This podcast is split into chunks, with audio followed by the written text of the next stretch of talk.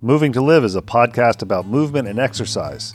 Along with our sister podcast, FitLab PGH, we have the ethos that movement is a lifestyle, not just an activity, because movement is part of what makes your life complete. We interview people in the movement field who have a variety of experiences, education, and professional titles. At the end of the day, we all want to move more, and we want our clients, patients, and athletes to move more, move better, and move more efficiently. Some of the people we interview you will have heard of. They're well known in and outside of the movement and exercise professions. Others you may not have heard of, but they have a great deal of knowledge and information to share. Many people doing the best work spend their time working with people, not working on their social media presence. Each Moving to Live interview will be long enough to impart usable information, but short enough to be able to be consumed in a single listen, during your workout, commute, or even during dinner prep. Before we get to the interview, a quick request. If you like what you hear, please leave a review wherever you listen to podcasts and share the podcast with your friends or anyone who understands that movement is a lifestyle. We appreciate it, and our guests appreciate it too. Welcome back to another edition of the Moving to Live podcast. It's been a while. I could blame it on COVID or other things, but I think one of the things that's important when you do something that you really believe in is sometimes you have to step back, think about it, and think about what you're doing and what your goals are. I was talking about this a little bit with today's guest. The main goal of Moving to Live is twofold. It's first to tell people's stories, because when you hear about somebody in the movement field, you may think that their job is absolutely magical, and it may be, but sometimes to get to the magic, it takes a lot of work, a little bit of luck, and potentially going down the wrong road or two and realizing, I don't know what the heck I was doing. The second reason we do it is we want to promote movement. When you consider most people in America and most people in other countries don't move enough, if you can listen to people who move and are passionate about it, and it makes you think or change the way you do it, then it's a success. Like I've said before, sometimes the best way to find guests is you stalk them on social media. Sometimes you find them other ways. And in this case, I was fortunate enough, today's guest submitted an article to the National Strength and Conditioning Journal, and I was fortunate enough to interview her for a podcast. I was interested in the topic. We had a good conversation, and I'll have to confess, one of the reasons is she's also Australian, and it's very difficult to have a bad podcast interview with an Australian because most Americans love the accent. So we're with Dr. Kate Baldwin. She is a physio, which will explain how that differs or how it's similar to a physical therapist, and also a strength coach and endurance coach. Kate, thanks for taking time to talk to Moving to Live. Hi, Ben, or g'day, Ben. Is that better to suit the Australian accent? I hear that a lot, that people think the Australian accent sounds nice. I don't know. I think it sounds at times maybe a little rough, but we'll go with it.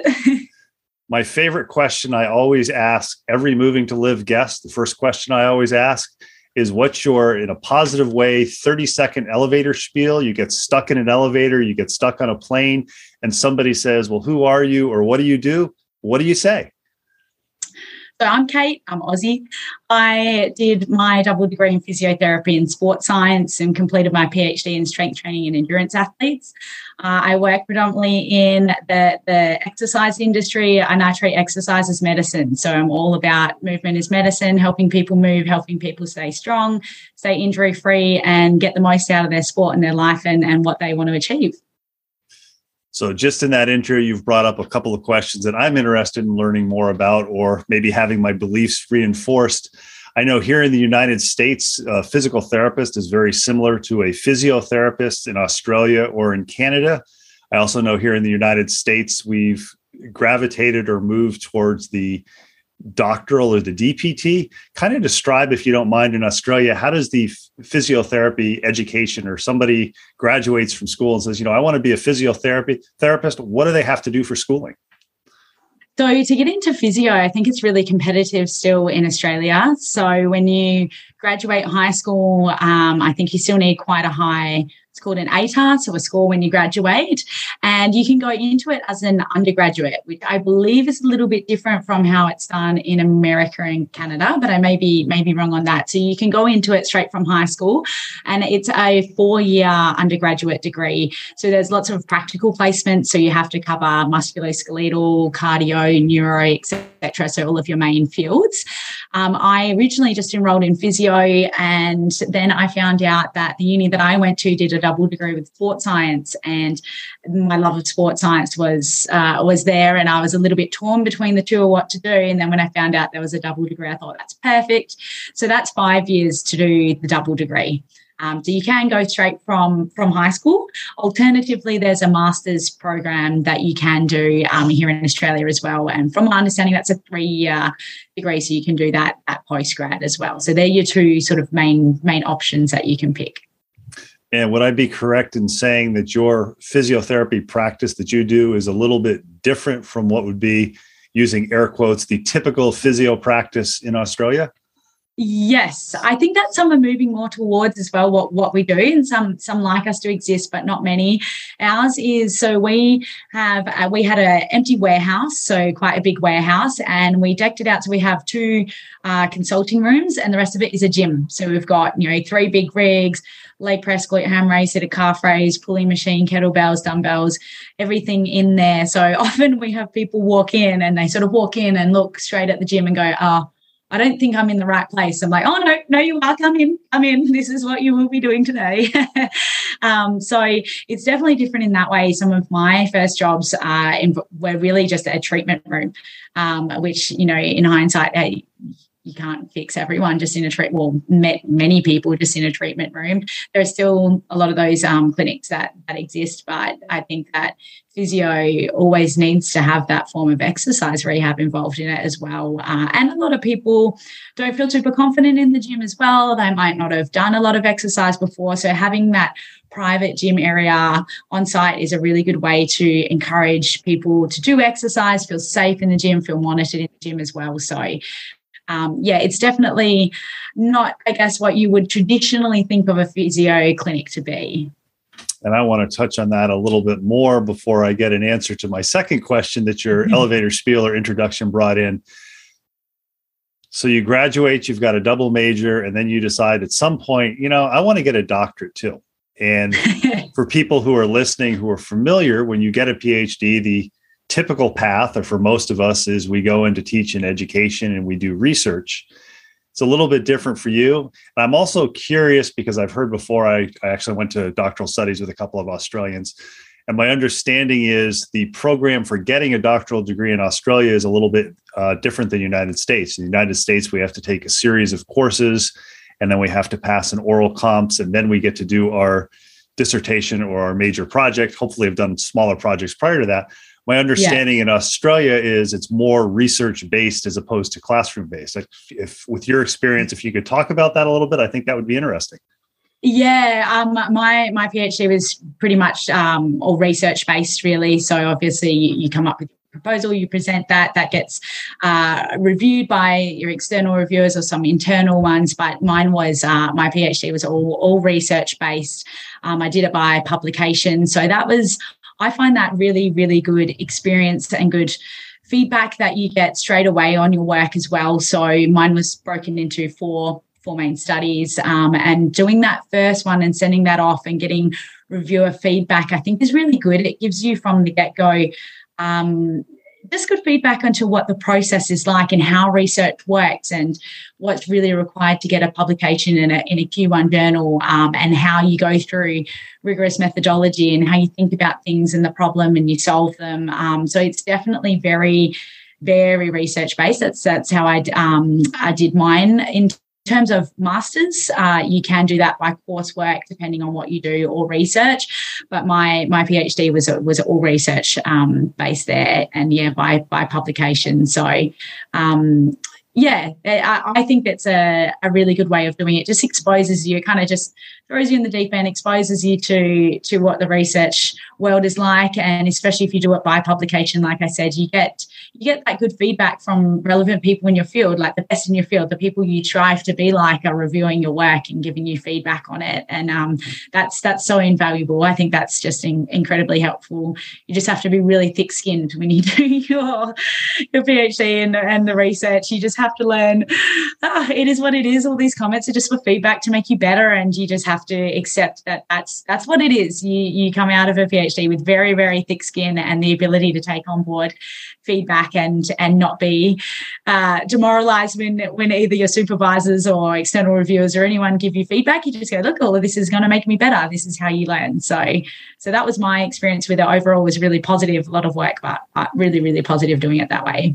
And what was the impetus to pursue the doctoral degree after getting the double major as an undergraduate? Yeah, so when I graduated, I worked in private practice. I got a job actually through one of my practical placements, and I had really high hopes for this job. You know, being a new grad, you're all excited to go out and work in the field. I'd studied for 5 years. I just couldn't wait to get out there.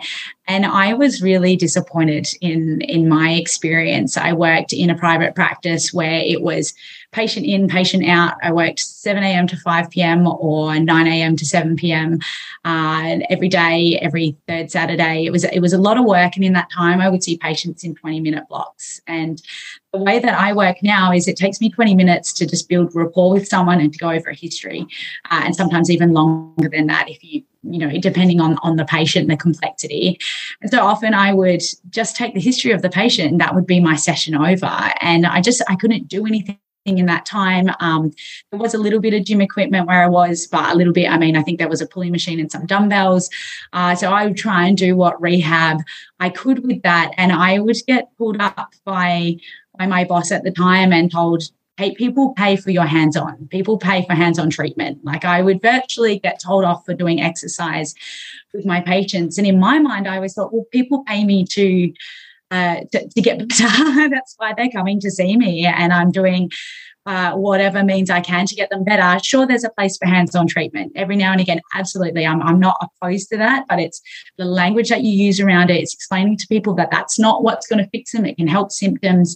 But, you know, it's the exercise. That's the long-term thing that's going to help a particular injury or a particular chronic disease. And to be told that was not what I was meant to do. Yeah, I think it really played with my mind too, because I was a new grad and very easily influenced, I guess. I wanted to do well. I wanted to make my boss happy. I didn't want to, you know, lose my first job. So I found battle within myself, thinking, I don't think that what they're telling me is right, but I really want to keep my job, and they're so much more experienced than me. They know so much more than me. So I stuck this out for almost a year, and in the end, it really ruined me as a physio. I hated it.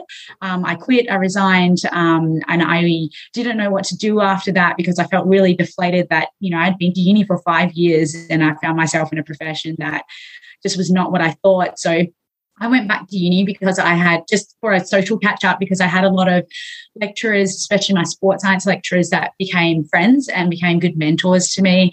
And I talked to two of them, and they said to me, like, "Hey, come back. We'll help give you some tutoring work and enroll in your research. We know that was of interest to you. Come back and enroll in that and give that a crack." And I thought, yeah, I know I wasn't happy in my experience of what I had with private practice physio. So I enrolled in that, and I never looked back. And I'm so grateful for that day that I went in and I talked to these mentors that I had. I'm so grateful that I put in the hard yards in my undergrad as well and made those good relationships, because they wouldn't have offered that to, well, I had the marks to enroll, but it was also, I think, that they knew that I was really trying and that I'd always put in effort. So I'm so grateful for the way that I was in my undergrad as well to help open up that opportunity too. And from there, I loved teaching. I loved working with students. I loved my research. And I was just 10 times happier. And I remember thinking, this is so much better. And then through my research, it kind of led me a little bit back into clinic, but I can touch on that later. Was there any time during when you went back to uni and you started working on the doctoral degree, was there any time where you're thinking, you know, I want to become a full-time professor and I want to teach and I want to leave the clinical as something I did in the past. It'll kind of slowly sink down the level of my vita as I extend my vita. Yes. So I definitely thought that all throughout my my research, I thought that I think that's what pathway I want to go down. And then towards the end, I did a big 26-week intervention in my PhD with endurance athletes. And throughout that, I actually ended up doing some physio and exercise work from the uni I was doing my PhD from. I hired one of their rooms. I paid like a weekly rent to them, and I treated triathletes I knew through the community, and just people from word of mouth would come in and see me. So I did treatment, exercise, rehab. I could do physio and sports science how I felt, or what's based on the research of how it should be done. And sure enough, my people were getting better, and everyone was happy, and I was happy. My patients were happy. Word of mouth grew. I got more and more patients, and I sort of did that as like my top up kind of income throughout my PhD, and that then made me think, oh, I love teaching, but also my passion for clinical work is really reignited, and so then naturally over the duration of my PhD, I became sort of half of my time teaching, well, a third of my time teaching, third of my time researching, third of my time clinical. And then I started to really like that balance. Once I could find that clinical work that I really liked, I then realized, actually, I do like this. I was just sort of under a bad influence before and not doing it. I didn't feel like I was doing what was right by the patients then as well, and no one wants to do that. So once I sort of more found my way over time, I realized, you know, research and teaching really kept me up to date with literature and what I was then doing in clinic, and I think that's also missed a lot. So I felt like I was bridging all these gaps, because then clinic would also help influence my research and my teaching as well, because it would say, look, yes, that sounds great in literature. How does that actually translate when you try and apply that? So I feel like the more balance I had amongst them, then I went, okay, maybe not 100% academic. Maybe I'll have that clinical experience as well, which is what I've ended up with now, is a nice balance of them. And I really like that, because I think students also like when I teach that they know that I work in clinic. A lot of my patients like to know that I'm involved in research and teaching, and I think they complement each other really well. So I'm happy that it sort of naturally found this balance. I think one of the things that the longer you're in the field, if you meet people who are hardcore researchers, or you meet people who are hardcore practitioners, they often forget each needs the other. If we don't have the research to influence how we might do the practice, then the practice is going to become stagnant. On the other hand, if the practice doesn't say, hey, you know, this particular protocol or this way, this is not practical and it doesn't work, then the research is pretty much useless. And I think sometimes there's a tendency to forget that unless you have people who kind of, I'm not saying this in a negative way, but a positive way, they keep dabbling in both areas, or they kind of straddle the fence. Yes. Absolutely, because there's some research showing that it takes about 7 years for research to come into practice. And that, to me, is just not good enough. But I do understand that, because you know, like I said, when I was in a clinic working for someone else, and I was seeing, I don't even want to think about how many patients I was seeing a day, just too many. There's no way I would have time to then go and look up the latest research and be able to apply that. It's not the clinician's fault. It's, you know, they're so overworked, they don't have time. So you can see how it takes that long. But for me, luckily, being at the forefront of that research and being around researchers and teaching the most up-to-date things, it really kept me fresh as a clinician, and vice versa. So it's definitely a really good balance between that. And I think it helps both of my sides of it. And I think it stops me sort of getting stagnant in one as well. I tend to get a little bit bored if I do the same thing a lot of times over. So I think it keeps me relevant in both fields. And I think that will stop me then going, oh, I'm bored of that, I'm going to change career to this or this. I think it keeps it fresh. I think you said something interesting there. It takes about 7 years for the research to come to practice. So just kind of conversational, you know, we're not going to hold you to this, but I'm interested in your thoughts on, with that, we've known for much longer than 7 years the benefits of resistance training or strength training for keeping people mobile and keeping people active. Why do you think there's been the lag on the clinical side? And I know there's been a lag on the clinical side here in the United States, and from us chatting prior to starting recording, also in Australia, why do you think there's that clinical lag of not getting more patients instead of the hands-on, the ultrasound, the hot packs, which is better than it was 15 years ago, but it's still the idea of actually prescribing resistance training is kind of foreign to many clinicians. Yeah, I think that there's quite a few things that influence this. So one, I think that some clinicians are not comfortable with prescribing exercise. So, it's that natural, you'll do what you're good at. And maybe I'm that way biased as well. I think I'm really good at prescribing exercise. So maybe I do that more than hands-on treatment because that's what I'm good at. Luckily, the research supports me though. And I know that it's what I should be doing. So I think that's a big one. I think that in a lot of undergrad degrees, there's just not enough emphasis on appropriate exercise prescription. So I think that's a big one. And then also, when you look at then continued education courses, when people do graduate, there's so many on manual therapy and so little on exercise prescription. I think that really needs to change. So we need to upskill a lot of people as well. Like I feel confident in my exercise prescription because I did a PhD in it. So you would hope I would feel confident in it, right? But that's because I spent almost every second of every day researching this. So again, it's nothing with the clinician. I certainly don't blame them. It's having the time and the access and the ability to learn that and being dedicated the time so they can upskill and they can learn, they can feel confident. I don't think that a lot of practitioners are given that ample time to do that. I also think that a lot of it stems potentially from sort of all the healthcare professionals not being on the same wavelength. I've worked with someone before who I've worked with her and got her into exercise, into strength training. It was the first time in her life. She was sort of mid-50s. It was the first time in her life strength training. It took a good few, almost a month for her to get really confident. And then she had said to me, Kate, I've never felt more confident in the gym. I feel so happy. I feel strong. And I was like, amazing. And then she went and saw her GP and her GP told her, why are you lifting weights? You shouldn't be lifting weights. And because this was a GP versus a sports scientist or a physio, people sort of think that GP is more qualified. Yeah, in the medical field, of course they are, but not an exercise prescription. Physios and sports scientists are a lot more qualified. And so she stopped coming because her GP told her not to. And I have had so many patients tell me, my doctor said, don't deadlift. It's bad for your back. My doctor said, don't squat. It will put too much compression load through my back. And it's just this uphill battle against misinformation. I think there's a lot of misinformation on social media, which drives me bonkers. I just think there is so much sort of fear around it. And I think people are worried that exercise might make someone a little bit sore or could potentially flare something up. And you know what? It may, but someone having a short-term little flare up from something is a lot better long-term than never exercising or never doing strength training. Like the benefits are far going to outweigh it. It's like anything, running's great for you. Walking's good for you every now and again. You might slip on a banana peel, I'm not sure, but something and have a little flare up from that. But overall, doing that long term is really good for you. So I think there are many factors and they really need to keep being worked on. But I think it's a little bit of lack of knowledge, lack of continued education, lack of unison amongst all of the healthcare professionals and spreading all the same information, even though it is readily available, nicely summarized in research. I still don't think that it's unison amongst all the healthcare professionals to be on the same wavelength.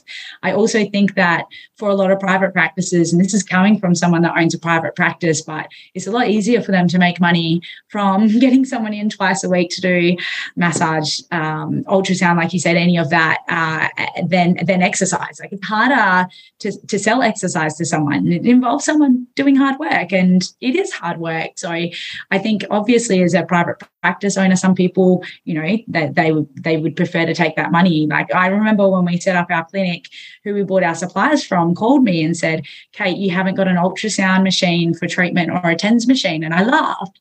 And she was like, well, do you want to order one? And I was like, no, I don't use that. Where's the research to support that? And she was genuinely concerned for me that I was opening a physio and exercise clinic without any form of that kind of modality. And I was like, no, I'm fine. I don't need that. And it was sort of mind-blowing to her that you could run a clinic without it because that's how it's always been run. So yeah, it's a very complicated thing, I think, that still needs a lot of work to move forwards. And I know from the name of your business, Endurance Movement, the question I haven't asked that's obvious, are all of your patients Are they all endurance athletes, or is it across the spectrum? If somebody finds you, you're willing to work with them if you believe exercise will work, which I think we both know is in almost all instances. Absolutely. I've often thought about changing our name because I think I work with 50% endurance athletes, 50% general pop. And I love working with general population because you see really big improvements and you see a change in their actual life, in their quality of life.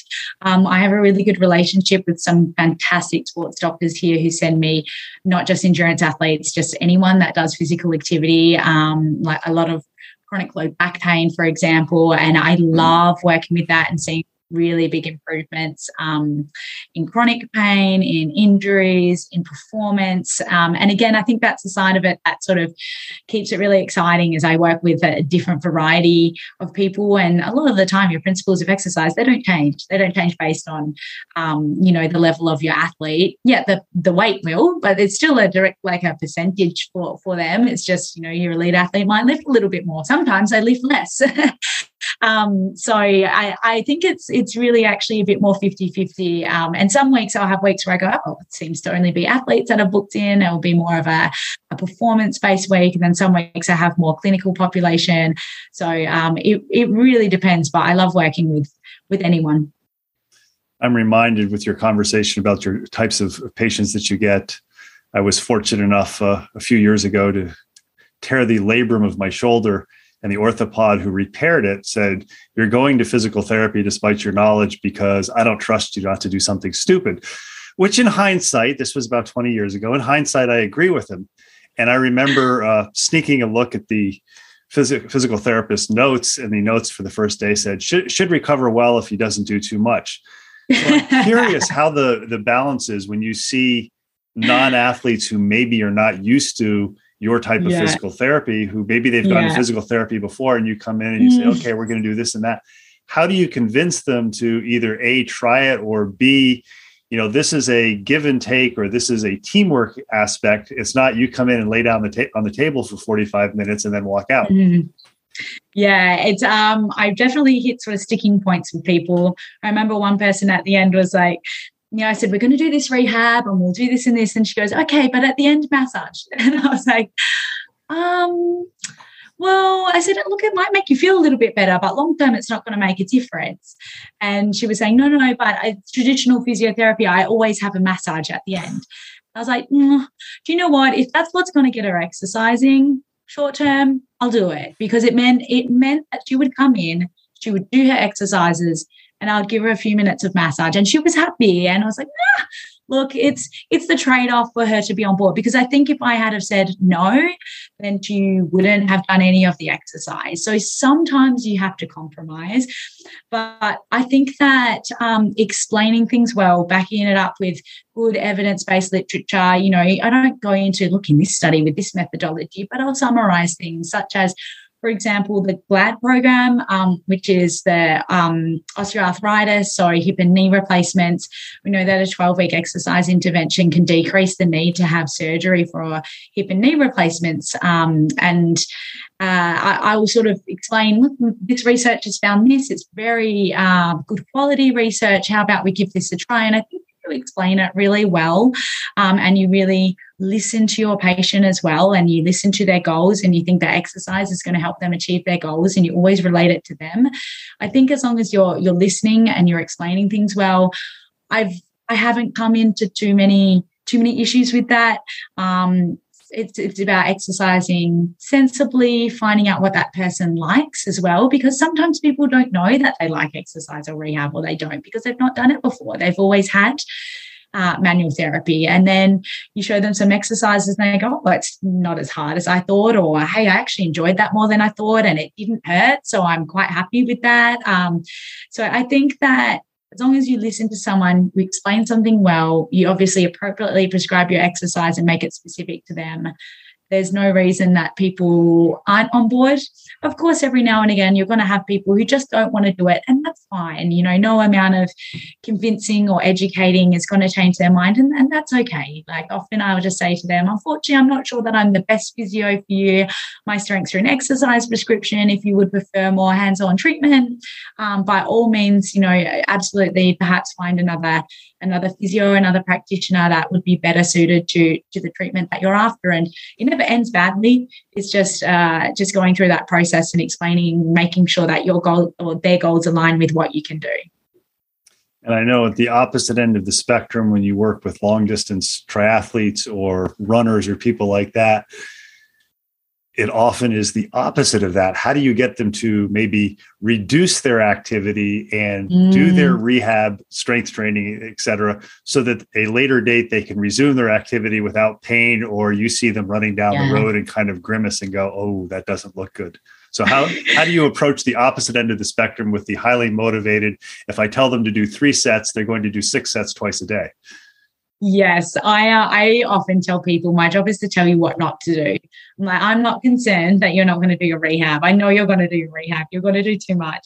So again, that comes to a lot of education that says if you just stick this out in the short term, when we follow these guidelines, it will get you back quicker. Often, if an endurance athlete is injured, then their strength training sort of replaces whatever aspect of their training is that they can't do. So that's why they'll tend to do a little bit too much, because they feel like they need to bridge that gap. So I often sort of relate it to, look, if you ended up with the flu or you ended up really unwell, you would have to take a couple of weeks off training anyway to rest and recover. Just take this as this. And I explain it happens to athletes. This happens all the time. It's not going to set you back. This is our goals. This is what we're working on. And this is why. And we'll really go through it. And again, as long as they understand what they're doing and why they are doing it, often I find they're pretty adherent. And if they don't, they often come back and say, okay, they did too much. And I understand now why you told me not to. So sometimes they sort of learn that little bit harsh way. I find with endurance athletes, it's not so much doing even any more sets. It's they don't have enough rest because they're so used to obviously swimming, biking, running with there's virtually no rest. So getting them to lift heavier weights and having a 3-minute rest to them is like mind-blowing.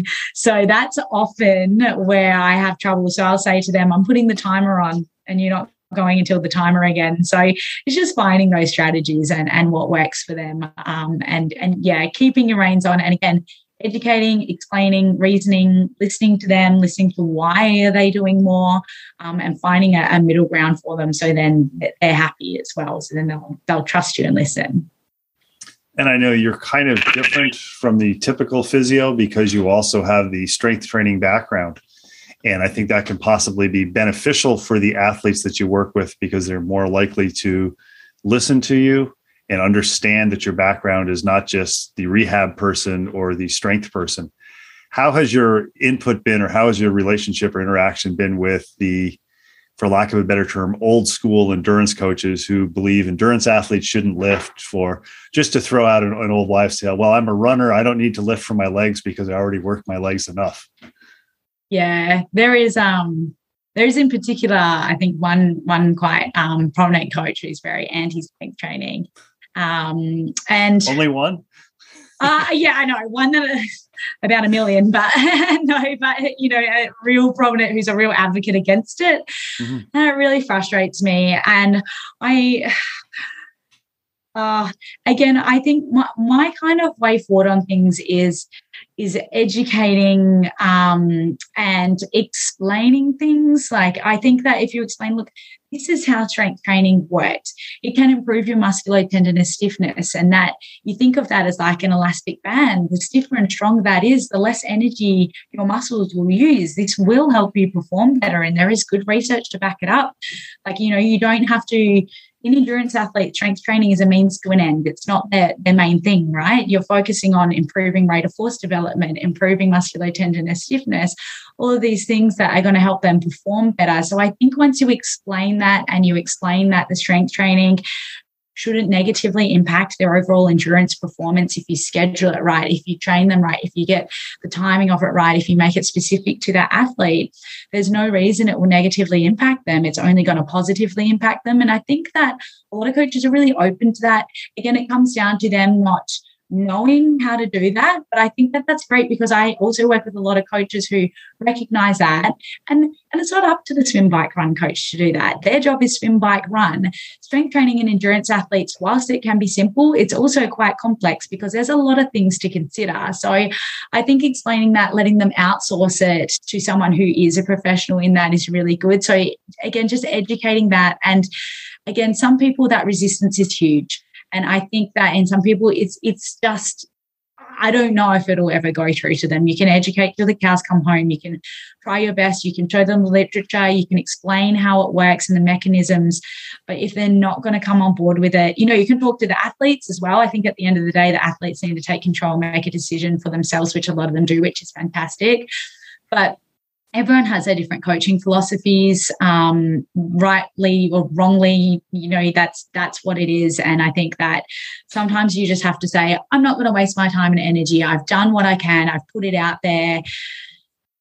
There's nothing more you can do, you know. So I think just, again, it comes down to that educating and making it specific to the coach or to those athletes. And if that doesn't work, I hope that their athletes change to someone who does work. Very, very well put. We're talking with Kate Baldwin. She is a physiotherapist, and endurance coach, kind of expanding on the resistance training and endurance activities. You've got really three groups of endurance athletes in the world. You've got those elite athletes who are making their living at it, people like your husband. You've got the high-level age group athletes who either maybe will move on, or maybe they were collegiate swimmers or collegiate runners and they still have those competitive juices. And in some cases, they may do even better than some of the elite athletes. And then you have the typical, for lack of a better term, the age groupers, the people who enjoy the participation, or they're participating because, you know, they enjoy doing the activities or the travel to the races. And one of the things we have here in the U.S., we're just starting spring and people are in their beginning of their marathon phases. And one of the things we've seen, and I don't know this has happened in Australia, but one of the things over the past 10, 15 years or so is various team and training where people run to raise money for charities. And what it has a tendency to do is it has a tendency to attract people who maybe otherwise would not take on an Ironman distance triathlon, or take on a marathon, or even take on a half marathon, but because they're emotionally vested in it, because maybe they're raising money for a certain disease, they lost a friend or a loved one. As a professional, if you see one of these people early on in the phase and they've become injured because they've immediately overloaded because they're basically following a cookie cutter program, what are some recommendations or advice if somebody's listening to this and they're going, you know, I'm hurting every time I run and I know this shouldn't happen? What can they do? Because I think a lot of this is similar to the physical therapist or the physiotherapist who doesn't do the resistance training as a prescription. They just don't know. You know, they're just like, oh, I can run a marathon. They said, here's a 12-week program and I can run a marathon from couch to finisher. Yeah. And I think, Ben, what you said now, it's just they don't know because the information's not sort of readily available. There's so much conflicting information. But often when people sign up for events like this and they get injured, they just do too much too quickly and do it too fast. And that's the most common thing. So my advice to them would be, slow down.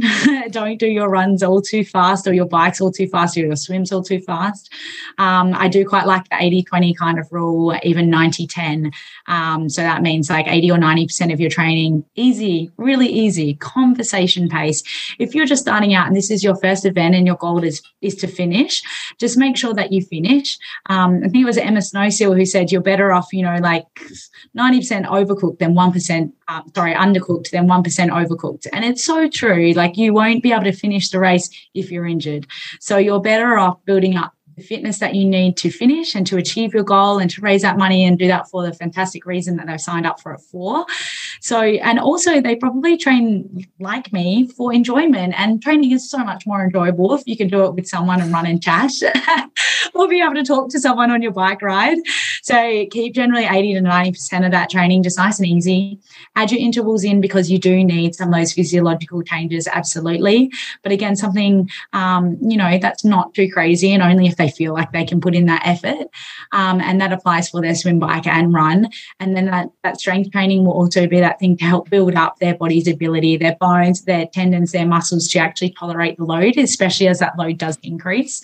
So it's go easier, do a little bit less and progress it just a little bit less. Our bodies are very good at telling us if we're tired or fatigued or, and you know, that is normal when you're doing some endurance training. But if you're finding yourself going, I'm so tired, I just don't want to go for this run, probably not the best idea, or dial back the intensity if you do decide to go for that run. So yeah, take it, just dial it back and enjoy the ride. Get strong and be smart. We were chatting a little bit before we started recording about social media, and I think the advice that you gave is probably contraindicated by, I'm not even going to say the percentage, but if you pull up various social media feeds, you can read about people crushing it and doing too much. And I think the advice that you're giving is, number one, for the enjoyment, number two, for the health. I'm reminded, I was talking to my girlfriend a few days ago. When I was in my doctoral studies, I decided that, you know, I wanted to do an Ironman distance triathlon. And in my everlasting wisdom, I thought, well, if I have to run a marathon at the end of this, it would make sense to do an ultra run the year before. So I trained for a 46-mile trail run, figuring if I could run 46 miles, a marathon wouldn't be that bad. And I remember as I trained, and I don't know if this was just the innate survival instinct, but I had three goals. I wanted to finish.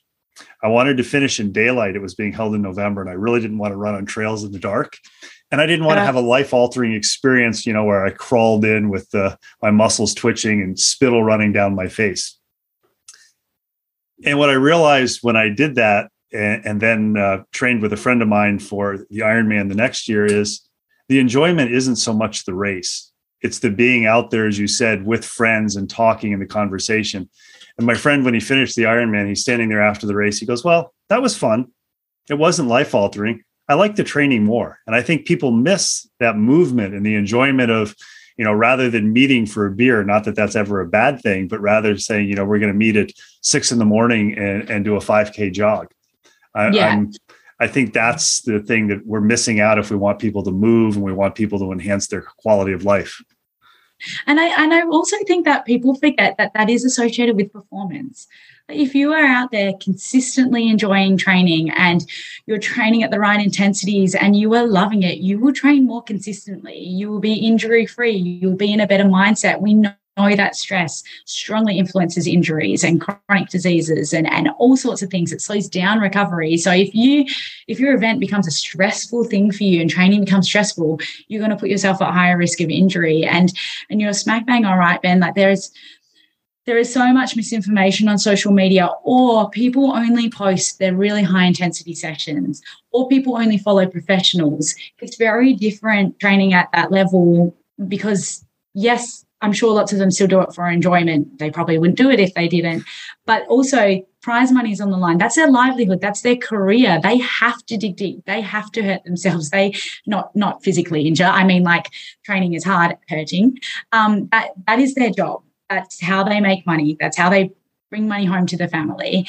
When you are doing this more for enjoyment, now some people obviously enjoy that. Absolutely. Like I said, for, you know, 20% of your training, go for it. Those sessions do feel really good too, but you don't have to have every session hurting or every session being like this. You will put yourself at risk of injury. You will stress yourself out. It won't become enjoyable and you just won't perform. And same as a coaching relationship to an athlete as well, or any advice that you'll put in, it should come from a trusting source. Your coach shouldn't be standing on the sidelines just dictating this and why didn't you make that set? Why didn't you make that leave time? Why didn't you do this? Why didn't you do that? That's not how you get extra percent now. And I think this is a really old school kind of philosophy on coaching. Like, and look, maybe some athletes respond to that, yes, but also some athletes respond to a coach that they just trust and that they still get that same extra percent because the coach is on the sidelines motivating them, saying, you missed that one. I know you can do this on the next one. Trust me, you can do it. and they'll hit the same thing, the same as a way as a coach that